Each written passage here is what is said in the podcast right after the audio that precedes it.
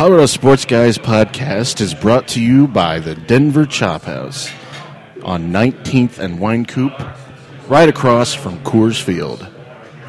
Go to Chop House for the, some of the finest dining in this in Denver, as well as some of the best selection of brews in the state of Colorado. They love us, we love them, and we love you. Enjoy the show.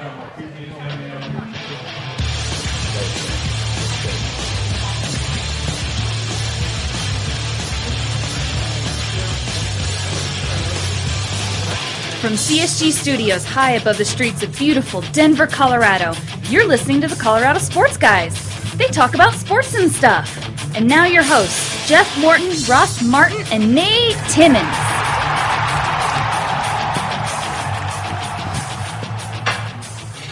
What's up, everybody out there on the interwebs? I'm on the uh, injured reserve this week a bit. Well, I'm on the injury report. I got some cavities filled, so I'm dealing with half a face over here. It's, it's funny. it's terrifying. You look great. I didn't know your cheeks could look so puffy. I was saying, uh, Nate's got the Ellen Barkin look going with him, so I do indeed.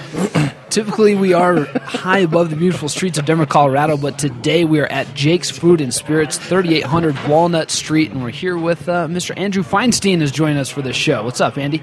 Hey guys, thanks for having me on. It's fun to do a midday podcast. I think this is the first for us. I know I'm not used to the sun shining like this when we're doing a podcast. It's it's weird.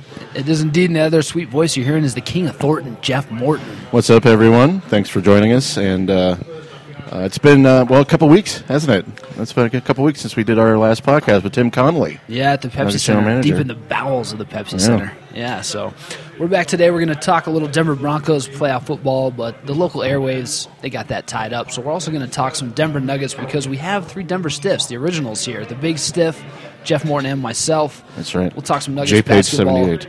Yeah, Denver's looking a little bit better, but uh, before we get into all that stuff, guys, anything new? 2014, how you guys doing? Yeah, what's up? What's up with you, Andy? Since you, we Nate here, Nate and I talk all the time. What's up with you? I'm doing great. Uh, you know, I think that I really like the new writers we've brought on board, Denver Stiffs. We've brought on uh, five Yeah. new guys, and their recaps are great. Their previews are great. Their enthusiasm's awesome, and I think they're going to help take the site to even another level than it's already been. And to me, that's the big positive for Denver Stiffs in 2014 is the new, some new blood. Yeah, We had a Quinn Glassnap recap last night with the title "Denver Torches Green." Yeah. which was which was uh, I was on the nosy, but a little bit, but it was it was fantastic, and people really loved the title, so that, that was great, and it's it, it's allowed us uh, the the freedom to you know really concentrate on our feature stories, and I know uh, Andy has been really killing it last couple of weeks with his, and uh, I had one on on Dan Issel, and uh, Nate had a great one on Nuggets uh, analytics guru uh, Tommy. Uh, Tommy Balcetis. Balcetis. So it's it's uh it's it's really taken the site to a new level, and I think that 2014 will be better than 2013. So I also think too that this Nuggets season is allowing our two Nuggets historians to look back and compare this team to some of years past. it's true. I've done a lot of You comparing. guys are liking doing that so far. I think I've, I think I've beaten the 2000 2001 comparison to death, but I do believe it. It, it seems apropos. Yeah, it does. And uh, let's hope this team does better than that team. I God, I hope so too. Yes, indeed. Well, one thing that we've been dealing with, let's, let's get into a little Nuggets basketball here, is they, they're on an eight game losing streak. Uh, fans were starting to, we were starting to see comments of fire Brian Shaw. And people were Wow. asking, guys, where's firebrianshaw.com even? Oh, so, no. You know, you get some of that stuff going. Always looking to Andy just so the fires. Hey, look, fire it's not like he, he's he's not like a former Laker who tried to be our head coach. I think Michael Cooper was four and eleven. What was oh, he, Oh, God. John? Three and eleven. It was four and eleven. That's we're not in that territory. That's terrible. I mean, Michael Cooper was given the opportunity. He totally flamed out. Oh, George man. Karl came in and rescued the team. I, I don't think that's parallel here. no, Yeah, probably not. But one thing we did see during the eight game skid, it all kind of came to a head, right, with Andre Miller being suspended and then unsuspended for uh, his altercation with Coach Shaw on the sidelines. We also heard that some of that may have boiled over into the locker room, although nobody's quite sure what happened in there behind closed doors. Um, but you know they, they have Andre Miller. He gets suspended. He goes away. Uh, me and Jeff both go to practice the next day to try to see you know what's going on. And we were supposed to get in there at, at 12:45. It ends up being about three o'clock before we end up hearing from anybody because they were doing individual and team meetings. Yes, and it was. I got uh, we Nate and I got there both at right around twelve thirty, and they didn't open the doors until right, little after three, and they were doing. And the Shaw came out. He was very. He looked very haggard at that point, the, mo- the most I'd ever seen. So they would have a lot of meetings, and it really was like Festivus. So it, there was Airing the of airing of grievances. grievances. Yes. It, sou- it sounds to me like one of those things I hated when I worked in corporate America, which they called them 360 degree reviews, oh, where your boss would review you, but you got to review your boss. Those were nauseating. That's what it sounds like. So I mean, these guys go into these meetings and they come out. They beat the Memphis Grizzlies. Yep. Who did they beat in the second game? The Lakers. The Lakers. they beat yeah. The Lakers are Killed so them. bad. He can't Yeah. remember. They beat the Lakers and they beat the Celtics last night, and they look phenomenal in the last two games. They scored over Hey. you know, 120 points in both those contests. Not only the Nuggets 3 and 0 in the post Andre Miller era, they are 1 and 0 in the Lester Connor era. That's true. Which means Lester Connor can now join the interim head coach Hall of Fame alongside Gene Littles, uh, Scott Brooks, Yep. Michael Cooper. Who am I missing? Allan Bristow. Allan Bristow. And uh, And, and, uh, uh, who am I- Dantley? and Adrian Dantley, Yeah. in the interim head coach Hall of Fame. So congratulations to Lester Connor. yeah, That's what I was, was wondering. You know, when you're talking about interim coach, coaches, uh, was there was like two seasons or one season where Doug Moe was sitting on the bench with George. George was thrown out of like two games. Was it Dantley who took over as coach then? Or Neither. was That it, was Scott Brooks. That was Scott Brooks. So it wasn't. Scott yeah, Brooks. I just realized I forgot one. Uh, Dick Motta. Dick Motta. He was an interim coach for like 40 games, but he was an interim coach. and that was the worst. That's when the players completely Yeah. checked out. I didn't know that after uh, Karl got fired during his second season in Cleveland, that Gene Littles took over for him there. Oh, that's uh, yeah. That's kind of crazy. Really, I Yeah. did not know that. I remember Gene Littles was coach of Charlotte, Hornets, That's right? Yeah, And hey, the Hornets are coming back. that's right. We get the we Hornets get will the back. they unveiled the new logo. I think two weeks ago. That's cool. That's cool. I'm happy for them. I, I remember being in Charlotte for the 1991 NBA All Star game. Wow. And that city was just feverish over at the old at the old Hive. Right? It was awesome. It was awesome. They had Rex Chapman, Kelly Tripucka, Kurt Rambis, Wow. uh, Kenny Gattison. Those are some fun days. Kenny Gattison. I forgot about Kenny Gattison. So you, you guys have seen these last three games that Denver has played. What are what have been some reasons you think why we're seeing improved play right now? Jeffrey, Um, well, I would say it's because they. I mean, this is just my observation. They've clearly chucked the uh, post game uh, attempts they were having, and a lot of post and, and uh, slow it down pace, and they have just uh, basically gone breakneck speed the last three games. Just completely abandoned all all of the pretense, I guess, and just gone with not necessarily like where they were playing last year, because there was a little bit, believe it or not, there was some structure to what the way they played last year. But this seems more free form, go at it kind of stuff, and they've blown teams out of the arena. At least that's what I've seen. I think what I've seen is they're playing loose and they're playing young. Uh, you know, you, 48. I, say that as Jer- Jordan Hamilton seems to be uh, unceremoniously benched, but but For- Fournier's gotten a lot of minutes, which I think is a huge positive. Yeah. Uh, seems like Faried's now getting a few more minutes than Hickson. Hickson's minutes almost are going down. And uh, I think the word I would use is loose, Nate. They're just playing loose, Yeah. and uh, Fast that's, and loose. that's that's you know that's what Brian Shaw's predecessor did, and we all know it works in the regular season, may not work in the postseason, but right now we need to get to the postseason. So Hey, that'll be they've a good- restored the fun. It looks yeah, yeah, like that'll be a good problem to have if we get there. yeah. And you kind of hit on that Jordan Hamilton point there, and we actually got to talk to Brian Shaw the other day at practice, and I asked him specifically about Hamilton. Let's uh, take a minute and a half here and listen to some of this sound on Brian Shaw on Jordan Hamilton and cutting down that rotation. Get Jordan Hamilton in your rotation since you cut it down to nine. Just kind of added that rotation. Why is that? Um, just you know, there's no particular reason. I think that you know we have you know in trying to play. I was playing 11 guys, and um, you know that was that was tough to do. You know, after our meetings and talking with the guys, uh, you know, a lot of them didn't feel like they were getting the getting a good flow um, because there was so much in and out going on. Now, uh, the guys, those nine guys that are in the rotation, are getting. Um, you know, getting longer runs, longer, longer stretches in the game, uh, resulting in better production, um, really from everybody uh, within that within those nine guys, and um, it just changed the dynamics. You know, Jordan had an opportunity to to be in there for a while, um, and unfortunately, while that stretch was, you know, while we went through that bad stretch, um, his production went down. Um, you know, during that time, you know, as did a lot of our guys. But I think more so than anything, Randy uh, got his confidence back and picked it up. Um, Evan's been given an opportunity to play, and um, he's he's producing and playing well. And so, you know, I just decided these are the nine guys that are going to be there right now, and the guys that are outside of the rotation, you know, they have to stay ready. And we've told them that, um, you know, because anything can happen. You know, it still may still may get a call. Somebody may go down. Um, you know, so as long as they continue to practice hard, uh, you know, and stay ready for when that opportunity comes.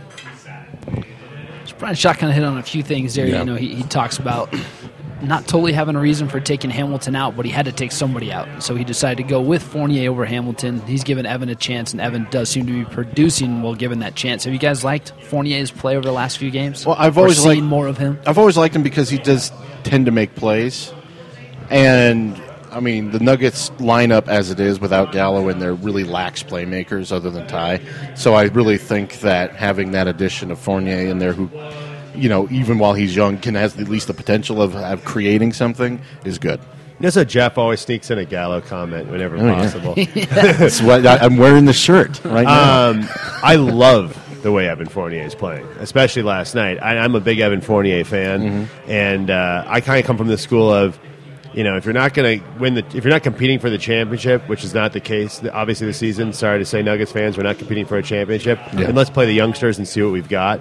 And I just think I think he's a dynamic player. To Jeff's point, Mm-hmm. and and he's got a lot of confidence. I mean, look at this kid. He got benched. Buried at the end of that bench, and then you give him a little bit of daylight, and he's making the most of it. So Yeah. he's got huge upside, and I would be playing him as many minutes as they play Randy Foye, but that's up for Brian. That's up to uh, Brian Shaw to decide. And I, I do really like the fact that they are giving guys certain roles with the team now. Like guys are starting to understand what they're going to do. I got a little sound here on Randy Foye on exactly that, on if they understand what their roles are now since they've cut to this uh, nine ram nine nine man rotation. Oh, tongue twister. Coach has been talking about on a nine man rotation is allowing you guys to get more of a rhythm. Do you feel that that's doing that? Yeah, I just, um, you know, a lot of times I feel as though, you know, I, I, I kind of know when I'm coming out now. And before, I knew when I was coming out, but, you know, I would press, "Oh, I got to make something happen. Or, you know, I come back, you know, I probably don't know when I'm coming back in. And I think now it's, it's pretty much clear that, you know, when guys are, are coming in and when guys are going out. It makes sense, doesn't it? I mean, What a great quote, Nate! You're, Yeah. doing, a, that's a, you're doing a phenomenal job, and, and that last I appreciate Randy Foye's uh, candidness on that. That's you know, players are Jeff. You and I talk about this a lot. You know, NBA players are creatures of habit. Yep.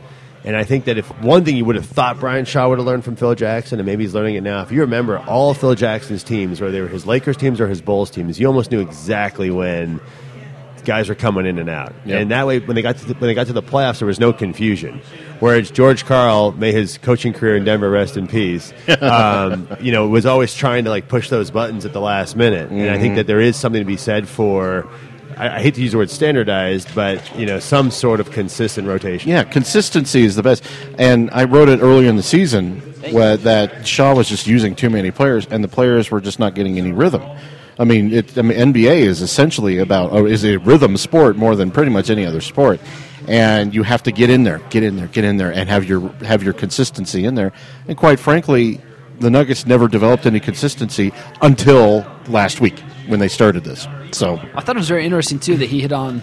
He said that he was pressing when he knew he was going to be coming out of the game because he didn't know when he was going to come back in. So he was trying to make something happen to Yep. maybe put an impression in his coach's head that he was having a good night, and that takes away from you know trying to play within the offense, trying to play team basketball if you're thinking about yourself. So I don't know if that's shared by other guys, but interesting that Foye you know mentioned that aspect of it. No, it's it's. I mean, well, let me ask you, Nate. You got you've you've been there at practice just as much as I have. Have you noticed uh, that kind of thing that happens when people are not sure their starting job?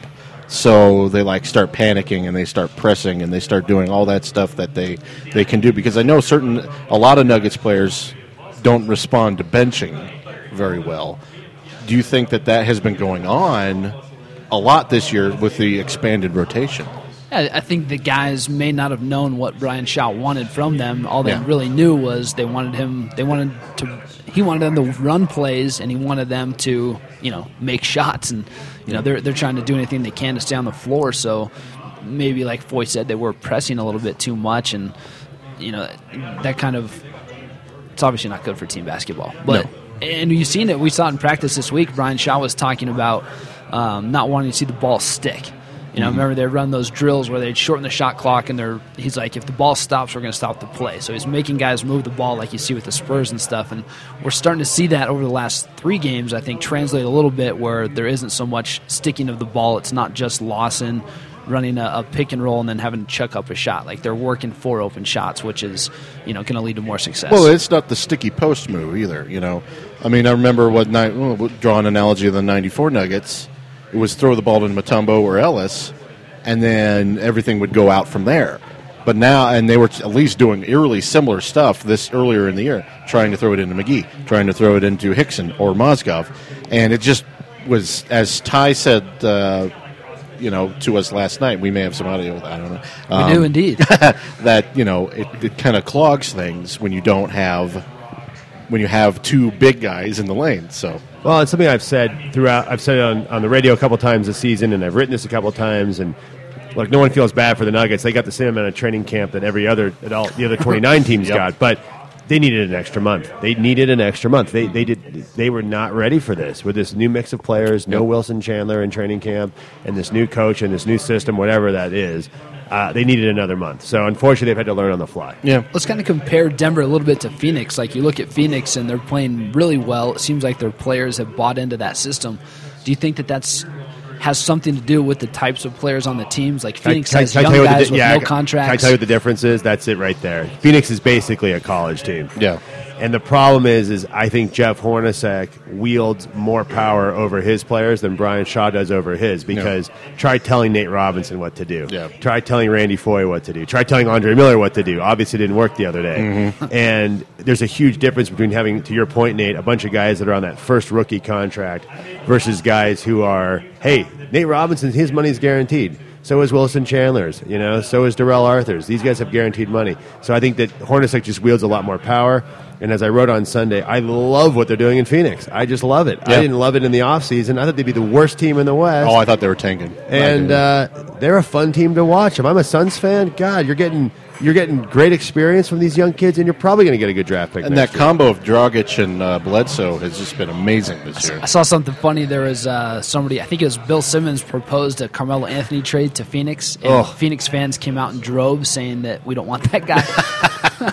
it's it's kind of a funny thing to see. You know, you see Carmelo is this you know franchise type player, and the Phoenix fans are going, "We like what we have right now." I think Carmelo, and I wrote this five years ago. I think Carmelo Anthony, when he gets a little older and he becomes what I call the Paul Pierce part of his career, when he's a complementary piece to two other stars, I do think I could see success in his future. Yeah. But as the man, I don't see it.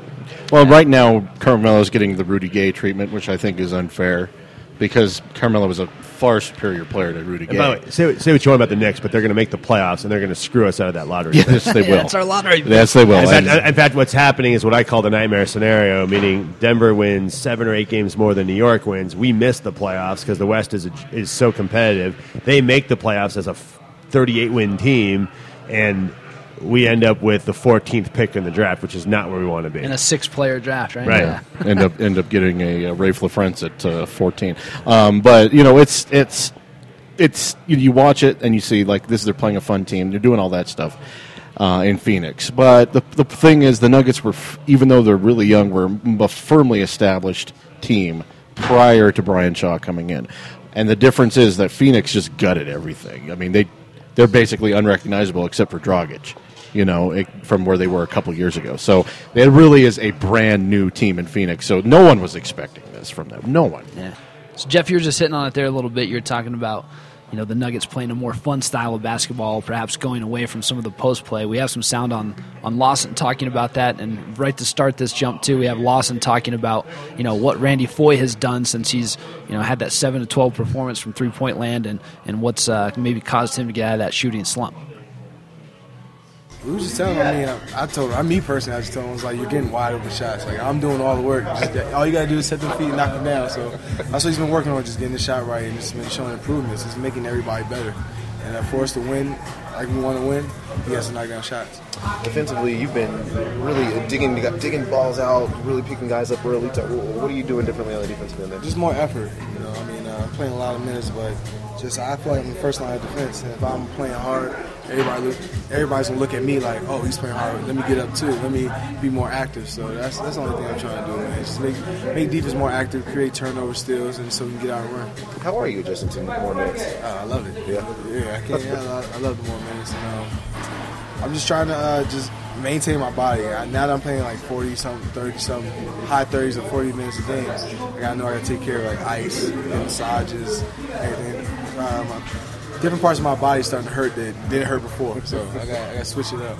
Ty Kenneth said that you guys have kind of gotten back to playing like yourselves, like getting out and running and just playing your own games. Do you feel that? You feel more comfortable? Yeah, I think so. You know, um, because we started posting up more. Like even like say we got the got a defensive rebound and kicked it to me. Like we was posting up in the lane, and it's really like slowing us down. Because like say JJ be right there, there's no penetration for me.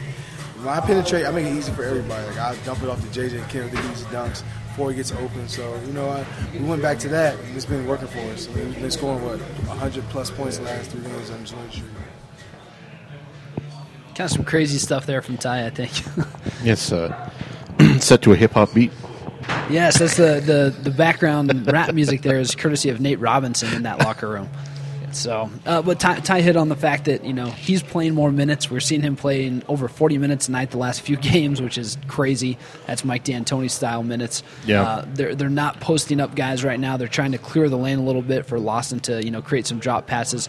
But that's not necessarily meaning that they're not playing inside. We've seen Mozgov have a couple pretty good games. You know, Darrell Arthur, even JJ Faried have, have played well during this little win streak. Well, it's look at it this way: they've played dramatically less than they were the post game. So that has really, especially with the starting unit, has opened up Ty quite a bit. And he's like the Ty of last year. We know he's driving the lane, or the Ty of the seven game winning streak. You know, when he was just getting out, distributing, you know, getting in the lane, getting layups and stuff like that. Um, and it looks like it's more free flowing, uh, loose, as as Andy was saying. Uh, Is this a good thing though? Because I mean, Brian Shaw's told us that you have to play inside out. That you can't do this cute running stuff, and it's not going to work in the Yeah, playoffs. that was his word too. Cute. What do you think Well, of that? are they are they willing to sacrifice an 11th straight postseason appearance to drive that point home and tell that to the ticket paying fans? So they, they they're in a they're in a pickle and they're going to try to thread the needle right now and, and, and do both. But it, it, I'm not sure. I I don't know. I don't it's have going to be hard. question. It's really And hard. it- It's going to be hard because, as it's been proven in the past, you know, the the public in Denver will, will support one team when they're a losing team, and that's the Broncos. And if you slip with any other team this, other than the Rockies, but the people who go to Rockies games aren't really watching a baseball game. So, like the Avalanche and the and the Nuggets are always on the on the on the precipice because they start losing and attendance will just crater. Here, here's what I don't understand. I think I think the Nuggets. And by the way, I I understood the decision. Okay, to have this complete 180 degree shift from fast to half court.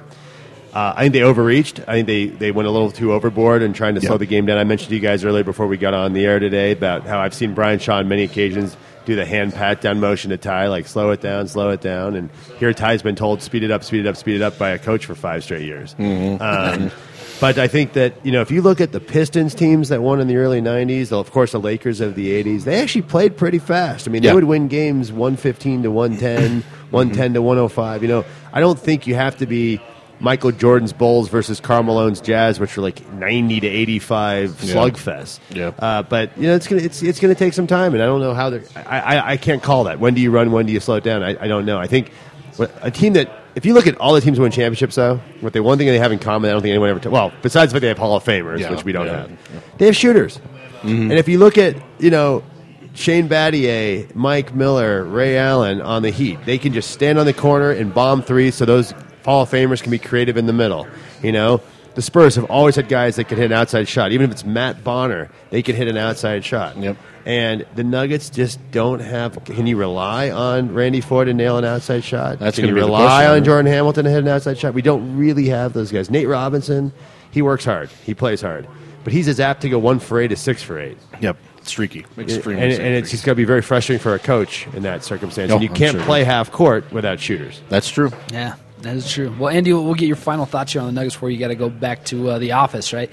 What, what are you thinking as far as where is this team going to head? Do you see, you know, some personnel moves coming. Do you think this Andre Miller deal is going to get resolved here? It's supposed to be 48 hours. That's probably today is the last day. You know, that, it's right? unfortunate that the Andre blow up was so public because I would like to think that had that not happened, he had a lot of trade value. Now I question it because you've got 29 other teams, a third of which would probably be very interested in Andre Miller, saying the Nuggets are desperate. And they're going to lowball the offer. So I don't even know where he's heading. I would assume it's a championship contender that would love to have a backup point guard. And I think there's probably a handful of teams where he would work, but he's probably going to have to go with somebody else. And who's he going with? You know, is it Jordan Hamilton? Uh, is it going to be, God forbid, Kenneth Faried because he's got a juicy contract that his agent's going to want in a couple of years, and I don't know if the Nuggets want to pay that. You know, and th- that could be a that could be a heart wrencher for Nuggets fans. Um, so I, unfortunately, I do. Well, fortunately, I see Miller moving. I think it's time to go. Bye bye, Andre Miller. But Yeah. I think, unfortunately, somebody that we all, the three of us, and Nuggets fans alike, love. I'm, a, I'm afraid is probably going to go with him. And it'll be interesting who it is, and if it, and if it's Gallo, I'm going to probably weep on the podcast. So. Oh, that's good stuff. Well, Andy, we'll let you get out of here, man. We'll take a short break and we'll be back. We'll talk a little bit more. But thanks for joining us here at Jake's Thank you for joining us, Spirits. Andy.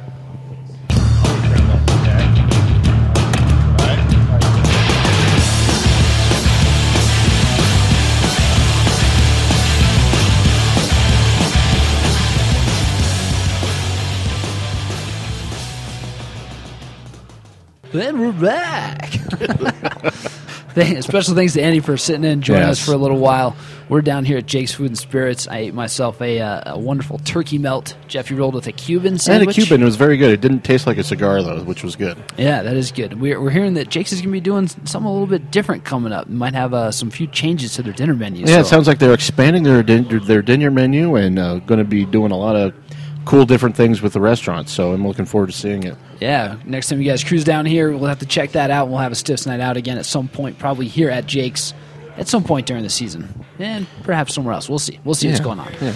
May have a surprise for you. Yeah. So let's keep talking about this Nuggets team a little bit, Jeff. Um, Yeah. One thing that, that I, I'd written about, I wrote the. Uh, I wrote an article called "All Aboard the Timothy Mozgov Express." Yes. And part of the reason, well, something I was going to include in that article. We have a we have a commenter named Moz Sanity on our board. Yes, we do.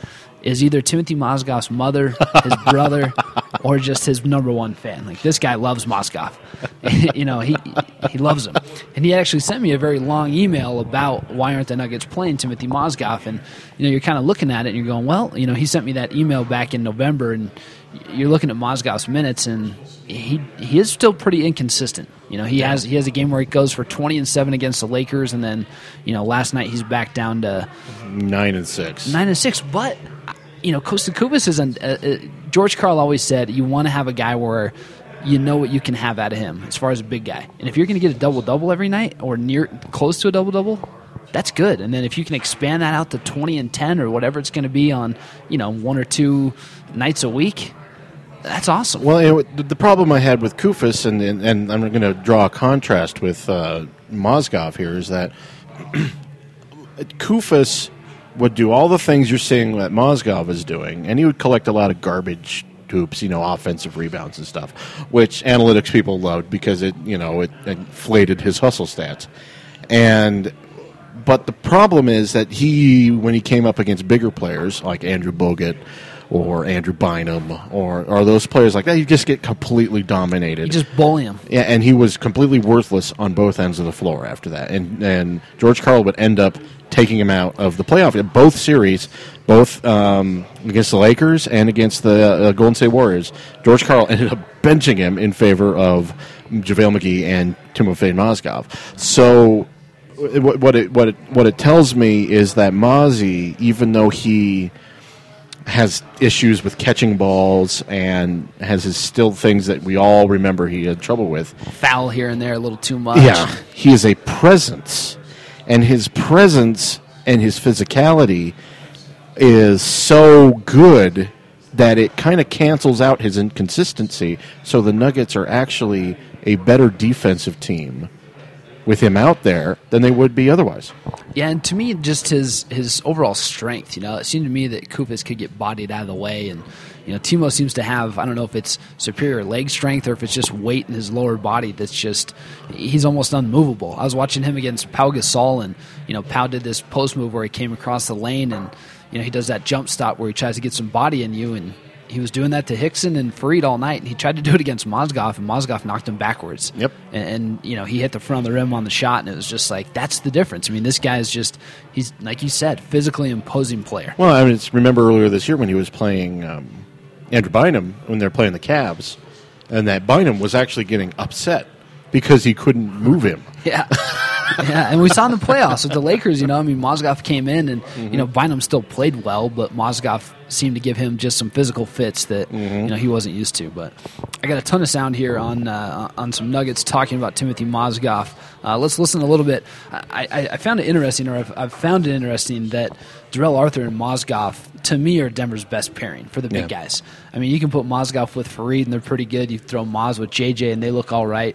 But Mozgov and, and Darrell, to me, have just are starting to come into their own as, Chemistry. as a unit. Yeah, Yeah. it's kind of like you know, you look back at the old hockey teams, you'd see you know the defensive pairings. You'd always want to play guys together just because they brought out the best in one another. And Oh, absolutely. To me, that that's kind of been the question. So I pose that question to Brian Shaw, uh, as you'll hear here coming up. You know, who is your best big man pairings? Is it fair to say that it's Maz and, and Darrell, and, and we kind of just lead in some other directions here? So let's hear from the coach. Yep. Coach, is it fair to say that Timothy Mozgov and Darrell Arthur are your best big man pairing? Well, I, I think it changes, you know, from time to time, and it depends on the personnel that we're playing against. You know, uh, Timo, I, I mean, they both have a great chemistry together uh, amongst one one another. Um, you know, and, and Timo's been coming on, coming on strong, and I think the the dynamic of Darrell stretches the floor. Um, they have to honor his shooting ability. That creates more space inside for Timo. Timo takes up so much space inside. When we do get the ball inside to him and they come help off Darrell, he's open for shots. And so that dynamic between the two of them makes them a, a pretty impressive duo. Um, but I think it would work.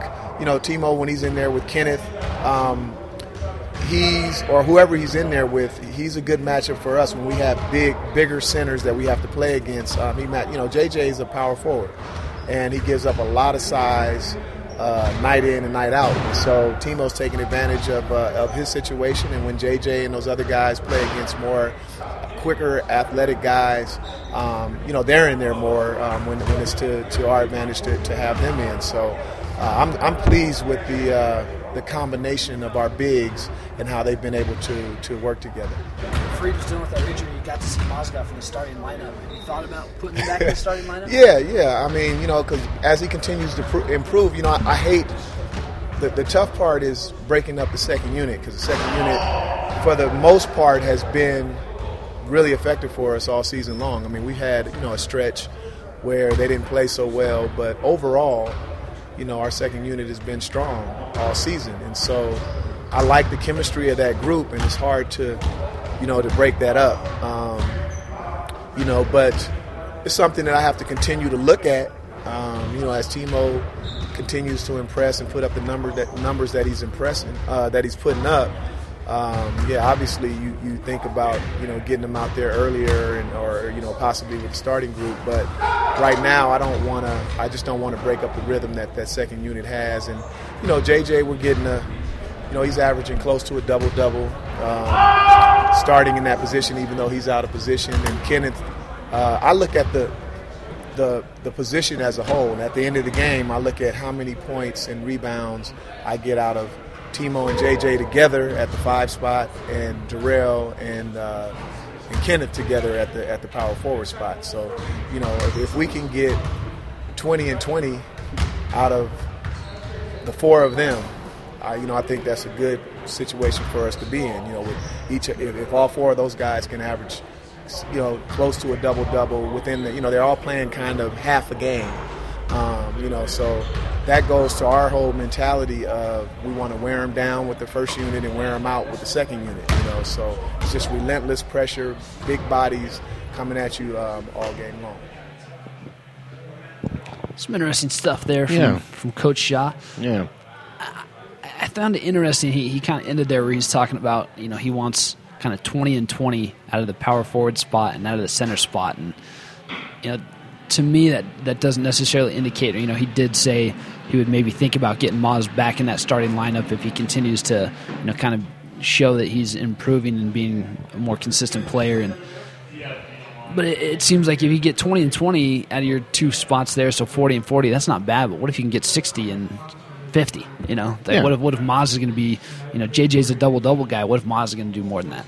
Well, I, the the one uh, aspect that Mozgov struggles with still is quicker uh, athletic centers, the smaller ones. Um, and I can see how they would want to use him against second unit uh, centers, where it's easier to for him to. Uh, likely, the second unit centers are bigger, and he can you know use them to body and all that stuff. But at the same time, if your best defensive unit is basically all the Nuggets' best defensive units have included Mozgov um, on a you know on that Especially basis. Maz and Arthur. Yeah. and Arthur, then then it, you're not losing much much offensively to have him in there. I would say, why not at this point? You know, And at least that would be my my the conclusion I would draw, and I think you're at the same point too. Yeah, I, I think so. And you know, I, I, I do like the fact though. I mean, so he, he's saying that you know Maz matches up really well against some of the bigger guys too. So you don't want to start jerking around your starting lineup, right? Like you don't want to you don't you wouldn't start Moz against Golden State because they have Bogut, you know, and then not start him against. I don't know a team that has a smaller center. Say the New York Knicks that have Bargnani. You know, you, you wouldn't want to put him in and out of the lineup like that, and then you're screwing up guys' you know rotations like we just talked about. Creatures of habit. So, you know, I, I kind of get where he's coming from. Of you know, you got a good thing going right now. Why mess with it with your second unit? You know, maybe that's the more important part, but. I still wouldn't mind seeing Maz average more minutes. You know, he's at 19 now. If he can get him between 25 and 30, and you bring Hickson's numbers down a little bit, I wouldn't mind seeing that. I, and neither would I. And any excuse to bring out the uh, Mozgov militia T-shirt is, is absolutely fine with me. So Or that for sure.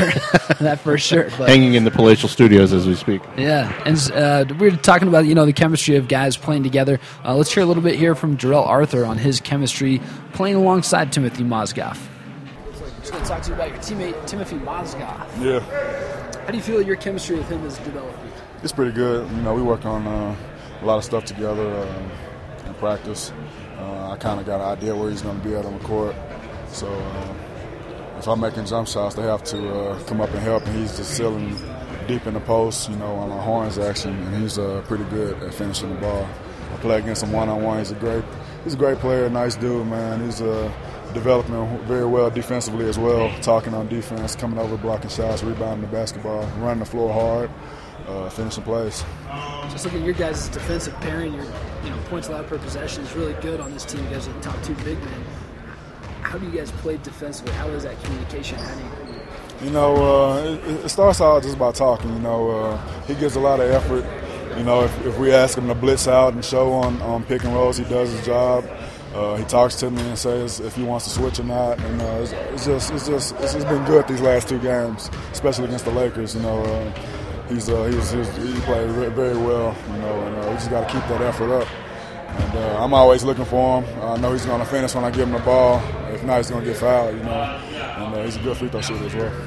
did you think he was going to turn you into a point guard? You had four assists last night. Four assists, two Mozgov out of your six. You know, it, that, that just came with playing the game. You know, um, I had a couple of possessions where um, I tried to make a play. You know, a shot wasn't falling, so uh, I was just focused defensively and uh, found him a couple of times. You know, he's he's, he's a great sealer, so he uh, he did his job. How would you rate yourself as a lob passer? I used to be good in high school. Uh, I played with a guy, Kevin Rogers, who went to Baylor, and uh, we played in high school together. I, I was pretty good at uh, throwing a lob to him. Uh, not so much in the league. Uh, I had Zach Randolph last year. You know, he's not jumping for it. him or him or Big Mark. But uh, you know, I can uh, I can definitely uh, develop that in my game. Does he ever talk to you out there in Russian? Do you ever misunderstand something he's trying to say?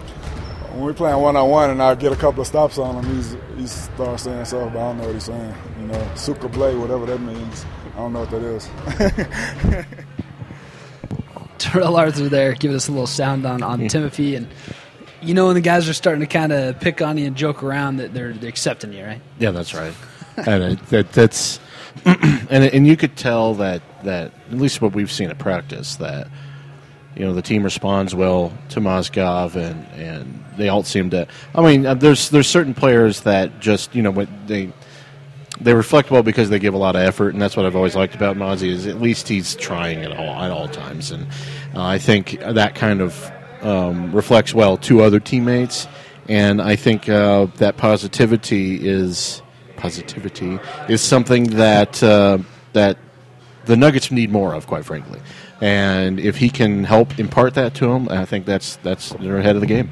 No, we heard a lot too from the Kenyon Martin days of how he was kind of the quarterback on defense. How Yeah. he's you know the big talker out there, and just hearing Darrell talking about you know him and Mozgov communicating on the court while they're playing defense is just it's good to hear. You know, and it's it's it's nice to hear that you know that defensive chemistry. Even him saying he's developing as a defensive player instead of you know he can score a lot of points. You know, you, you, from what Brian Shaw wants to do, playing defense. And hearing guys stressing defense is music to the ear, so to speak. Oh, really? It is. I th- I, th- I think we all. It, it reflects well on uh, Mozgov, and it also reflects well on Darrell, uh, Darrell Arthur. Yeah. You know, and uh, I've liked what I've seen with both of them in in the same lineup, and I think that that is something to look forward to going on because it's it's something that uh, the Nuggets can use as a springboard for better defensive things. It's, just, it's it is still strange to me though that you know that you're playing Kenneth Faried and J.J. Hickson as your starters, but you're you're pairing off the bench is, is the better unit. You know, I mean, you, you look around the NBA and one of the only places I can really kind of see that the the starter is not as good as the bench guy would be maybe Chicago, where you have you know Carlos Boozer and Taj Gibson or something like that. You know, Yeah, obviously Manu yeah. Ginobili's you know a better player than you know Danny Green Yeah. and more important to the team, but. You know, you had James Harden in Oklahoma City coming off the bench, where you know he could have easily started for Thabo Sefolosha. So it's just interesting to see how they kind of balance that stuff out. Well, yeah, and it's it's uh, coaches really value their bench units, and it's important to them to keep consistency and and the excellence in the bench unit. You know, George Karl said that all the time. You know, it's one of the reasons, among many, that he didn't start J.R. Smith. You know, it's because he had, many. because you Among know he wanted to keep that keep the Jr. on the bench and in that unit didn't want to break it up and all, uh, coaches are really really like that. Yeah. Well, I got I got a little more sound here just from Ty Lawson. Uh, I asked Ty just kind of what he thought about the development of Timothy Mozgov, and you know he hits on some interesting points too about you know being able to trust him in the post. So let's do a quick listen on this quick one. Ty, what have been your thoughts this season on Timothy Mozgov's game? Do you think he's coming along? Oh, he's playing well. You know, he's getting paint, jump hook on left or right shoulder, and uh, he's being a bruiser down low, getting rebounds, blocking shots. And that's what we need from him. Is there a trust factor at all when you guys throwing the ball into him? Are you more trusting of him? Oh yeah, I thought. I think from the beginning of the season, I just I trusted him in the paint, going over the left shoulder, right shoulder, just getting a bucket down there and uh, or making the right play. because we talked about that, right? We've talked about you know, do these guys trust Timothy if they throw him the ball? You know, is he a going to catch it? B is he going to do something smart with it? Yeah. You know, and it, it it does appear to me that he's becoming, you know, easily the Nuggets' best post player. I mean, especially Oh, now yeah. that Andre Miller's not on the team Yeah. anymore. well, look at it this way. Um, Timofey Mozgov has probably he's right-handed, but he probably has the the, the a better left-handed hook than he does a right-handed hook. Another which guy is, we had in town that was that way was Nene. Nene Yeah, was Nene. great with both hands, right? and and that is just rare for big men. And I think that's one of the things that when I've seen Mozzie out on the floor, it's been like he gets it in that uh, low post. He could turn to his right or his left to finish the ball. And I don't even think Roy Hibbert has a left-handed hook at this point. So, Yeah. you know, that's that's that says something. And you know, hopefully he can continue to develop. That's all we're asking. Continuing to develop and get better. And you know what? If he gets better, it's going to be damn hard for them to keep him out of the starting lineup. You know, it's kind of funny too. Is uh, we look at the age thing now, right? Like they're saying that big men don't develop until 27, 28. Mozgov's 27, and he That's looks right. leaps and bounds better than he did last year at 26. So That's maybe right. there's a little bit of something to that. I don't know. I think there is. How, how old's JaVale? 26? JaVale, I believe, is 25. 25? Yeah. I think, you know, you're waiting on JaVale to develop and find that thing. the the difference between JaVale and and Mozzie is that Mozzie I think was always big. He always had that big guy th- thing. I think JaVale was late to being big. He developed late into he got his growth spurt late, and he became. We started at one thing and he became another, and that curve is completely different for JaVale as far as that goes. So going from a guard essentially to a center. It's a, just a different mentality. Timo has always been a big guy in mentally. So And a lot of people too have been asking us, you know, when's JaVale coming back? When's he getting back? And frankly, nobody really knows. And and from what we've heard from the Nuggets side, it's just no timetable for a return. Um, I don't know if the stress fracture is going to require surgery, but at some point it might because if it doesn't get better after 12 weeks, it's like, what are you going to do? Like, you might need to do something for that to heal it. But we're at nine weeks now, aren't we? Nine weeks, yeah. Nine weeks since they discovered the the fracture, and they s- initially said six weeks, which was optimistic. Um, so we're coming up on twelve, which would be you know three months. I haven't heard anything, so and I and, mean, and and people have asked. We- You know, there's questions that have been asked, and it's just it's just no timetable. So we're not sure when he's going to get back. Yeah. But you know, every game he does miss, and you know, it's just minutes that aren't going towards that development that you know the team needs to see. And you know, if they were looking to trade him, other teams would need to see as well. You know, I mean, you, it- it's just a difficult spot with him, and we'll figure out what happens. Uh, I guess Yeah. whenever he returns to the game, but kind of crazy. whenever that is. So we got a, a good test coming up, man. Thursday night, we got the Oklahoma City Thunder coming to town. That's going to be Denver's kind of. Uh, I don't know. People say they haven't played anybody good, but Memphis hasn't. They're not terrible. You know, Memphis isn't terrible. They, they beat the Mavs twice. beat the Mavs twice. They've had some decent they ones. beat the Timberwolves twice. Twice. Both. I think that both Timberwolves and the Mavs are ahead of the Nuggets right now. Um, But we need to see this. This but Oklahoma's this is the best of the teams. Yeah. Yeah. So this will be kind of that true, you know, because we've we've seen Denver even in Oklahoma City get down to a game that came down to you know possession by possession basis, and that's what Denver hasn't done yet. Is they haven't won a close game against a good team where they've Yeah. been able to out execute somebody late in the game, and until they're able to do that, I don't really think that we're going to see the kind of development or the kind of promise that we think we might be seeing on this little win mini win streak right now. Uh, you need to see, as Andy would say, you need a signature win. Yeah. And the Nuggets don't just don't have one at this point, and it's they're seventeen and seventeen as as of this podcast, and that's that's the definition of mediocre. You know, Well, even even after Thursday, say they win Thursday, I mean, you're going to have people saying, "Well, Russell Westbrook wasn't there," Yeah. you know, or we don't know if Serge Ibaka is going to play or not. I don't know what's going on with and the and the, the the Thunder just got beat by the by, the Jazz, beat up by the Jazz. and that was Durant takes 34 shots, 48 points, and they lose. So I th- I'm sure they'll be quite angry about that too. So yeah, so we'll see. We'll see what happens with the Nuggets there, but that's a that's a lot of Nuggets talk. Let's take a short little break. We'll come back. We'll talk a little bit about this uh, upcoming Broncos Chargers matchup, which frankly might have some people terrified. I, I think so.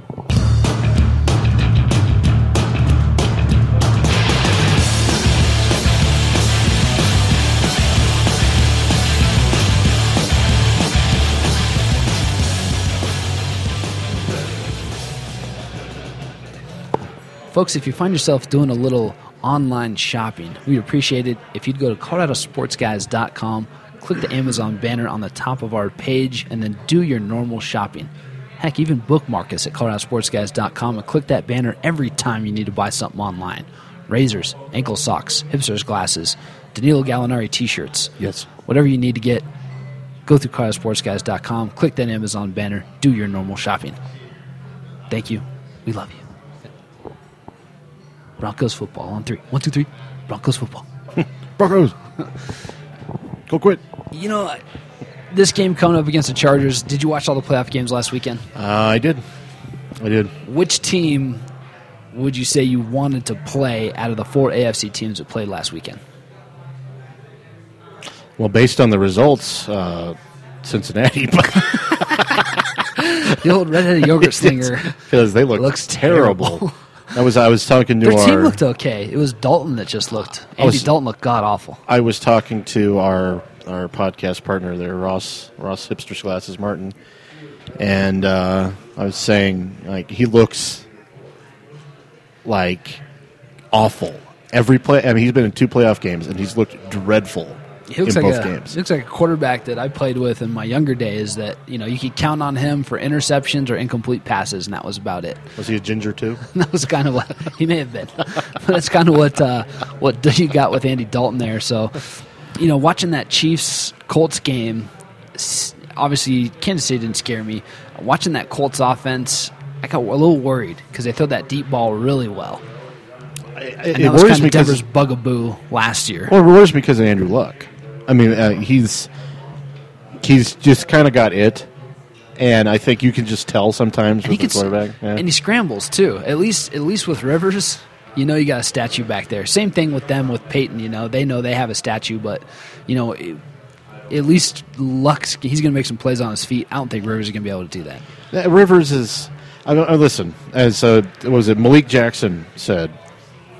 Um, the uh, Rivers is very good at handing off the ball, and that's that's that's what he has done primarily this year. Is that what people don't understand is that Mike McCoy came in there, the new head coach of the uh, San Diego Chargers, and he just completely changed the offense to just basically running the ball all the time. And Rivers is not asked to do much anymore. So it's made his stats look extremely exceptional this year. But it's kind of a Jake Plummer esque thing, you know, where where it's uh, with apologies to Ross, uh, where Jake was just handing off the ball and playing a very conservative offense. And when he was asked to kind of step outside himself and make plays, he couldn't do it. And I'm anticipating that this week.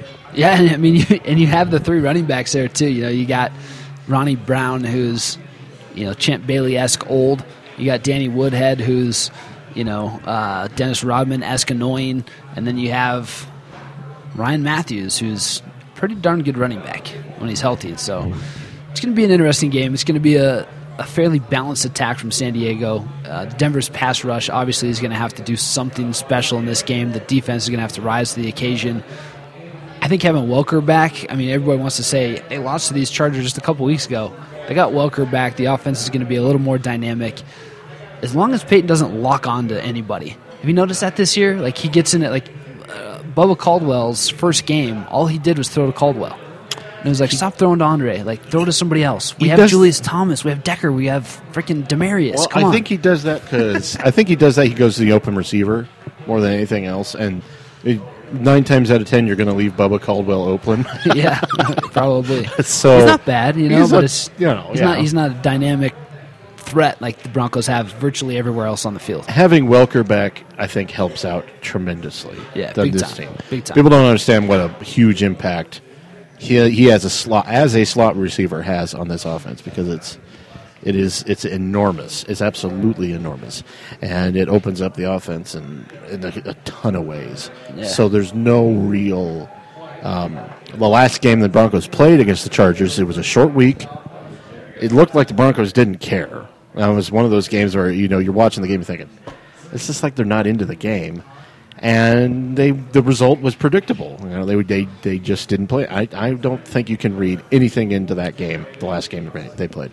Yeah, very true. So, do you think that they advance? Let's kind of end there. Oh, Let's yeah. into some predictions. Yeah, Oh yeah, I think they win, and I think they win handily. nice. I like it. I kind of think so too. Give me give me a score. What do you Uh, think score wise? I think they will score. Uh, it'll be 38-14. Ooh, I'm gonna go 34-17. Oh. About that. A couple field goals from old Prater, I think. The uh, the loser has to uh, wash the other person's car. I don't know. I could use a car wash too. I should have, we should have texted Ross here to see his prediction. Uh, I'm guessing if we had to predict for Ross, he's predicting a Broncos Super Bowl. I would I would assume so. I think he thinks they're going all the way. I would, I would knowing knowing Mr. Hipster Glasses, that's exactly what he would say. Yeah. So um, uh, good. Well, yeah, everyone's looking forward to this game. I mean, the city's on pins and needles. Who do you got in the other games? Let's go. Uh, let's go. Colts Patriots. Uh, I'm going Colts. I'm gonna go Colts too. Yeah. I think they're gonna pull that one off. I It's don't just, I- just the way they won that Kansas City game. I I think I just I saw it. Inspired I just- I- performance. yeah, I just saw it, and like you know, and it could be me thinking, hopefully, hoping that Brady's not going to be playing again the, against the Broncos in the championship game. But Maybe that's still. what I'm doing. I wouldn't mind seeing a nice. I mean, I guess any of the teams they all beat the Broncos this year, so we can get revenge on any of them. that is true. Uh, let's flip it over to the other side. You got 49ers and Panthers. I like the Wow. Panthers, but I'm scared for them. Wow, that's that's going to be a tough one because 49ers came on at the end of the year and they looked pretty good against the, uh, uh, albeit a weak Packers team. Yeah. Um, I'm going to go with the Panther, Panthers, but that's not a confident pick. I'm taking the 49ers, I think. Oh, you are? I like Carolina and I love Cam Newton. I want to see Carolina win, but I just think I think the playoff experience is going to bite them. I think the 49ers are going to win that game. Mm, I think you know you could be right. You could be right, but I, I'm going to stick with the, the Panthers, And who else we got? We got Seattle, Seattle, and Saints. and the Saints It's in, in Seattle. Seattle. Got to go Seattle. You have to go Seattle because it's in Seattle. I mean, it's Bad road team versus good home team, right? yeah, it's just because they're the, the the Seahawks are a different team at home. You know that If weather it- plays a factor too, it's like the Saints seem to fold in bad weather. if this was in the dome, I would pick the Saints. I, yeah, I think I would too. If it was in New Orleans, I'd take them. Or if Seattle put a dome up, maybe they can play in uh, Key Arena. Yeah, Play some arena Key, football. go back to Key Arena at dump. As, Uh. or you know, if you could resurrect the Kingdome. yeah, throw the Kingdome back up for one game. It'd be wonderful. All right, man. I think that's it. If you honestly, if you want Broncos talk, I'm sure it's been filled on the airwaves. They're all I- talking it's Broncos. Seriously, folks, you do not need a podcast crammed full of Broncos talk. we are we are providing valuable nuggets talk in this podcast. Yes. If you want Avalanche talk, I'm sure there's an Avalanche podcast out there. And by the way, Av's doing pretty good. I actually got to catch up uh, for a couple minutes with Josh Kroenke. Oh, yeah. Talked a little bit about the Avalanche at Nuggets practice the other day, and he sounds pretty excited for the Avs. And Does he? He even mentioned to me uh, a little tidbit about how um, they took Patrick Roy and Brian Shaw out to dinner. And so they've gotten a little bit of a relationship going as well. Just a couple rookie head coaches, you know, and Oh, that uh, famous French Canadian Oakland partnership. yes, uh, indeed. the sister cities, as Yes. they call them, I believe. Montreal and Montreal and Oakland. and Oakland, yeah, sister cities, definitely. well, well known. So, all right, man. Well, good show, Jeff. Yeah, Nate uh, persevered through his. Um, Yeah, my, I can actually feel my lip now. It's still not moving 100%, but I don't feel like. Uh, it is weird when you get your your lip deadened, yeah. and it's uh, it's a, such a strange sensation. I remember that. But now my bionic teeth should be taking over, so I'm going to chew through a wall on my way out of here. They are glowing. Yeah. they are, indeed. All right, man. We'll, we'll get out of here. CSG. I don't know what this is. 152, 153? No, 155, 156? six, five, one five or six. Yeah. Yeah, we'll figure that out post pro. But you guys have a good day out there. Go Broncos, go Nuggets. We'll see what happens this week and we'll see you guys next week. Adios.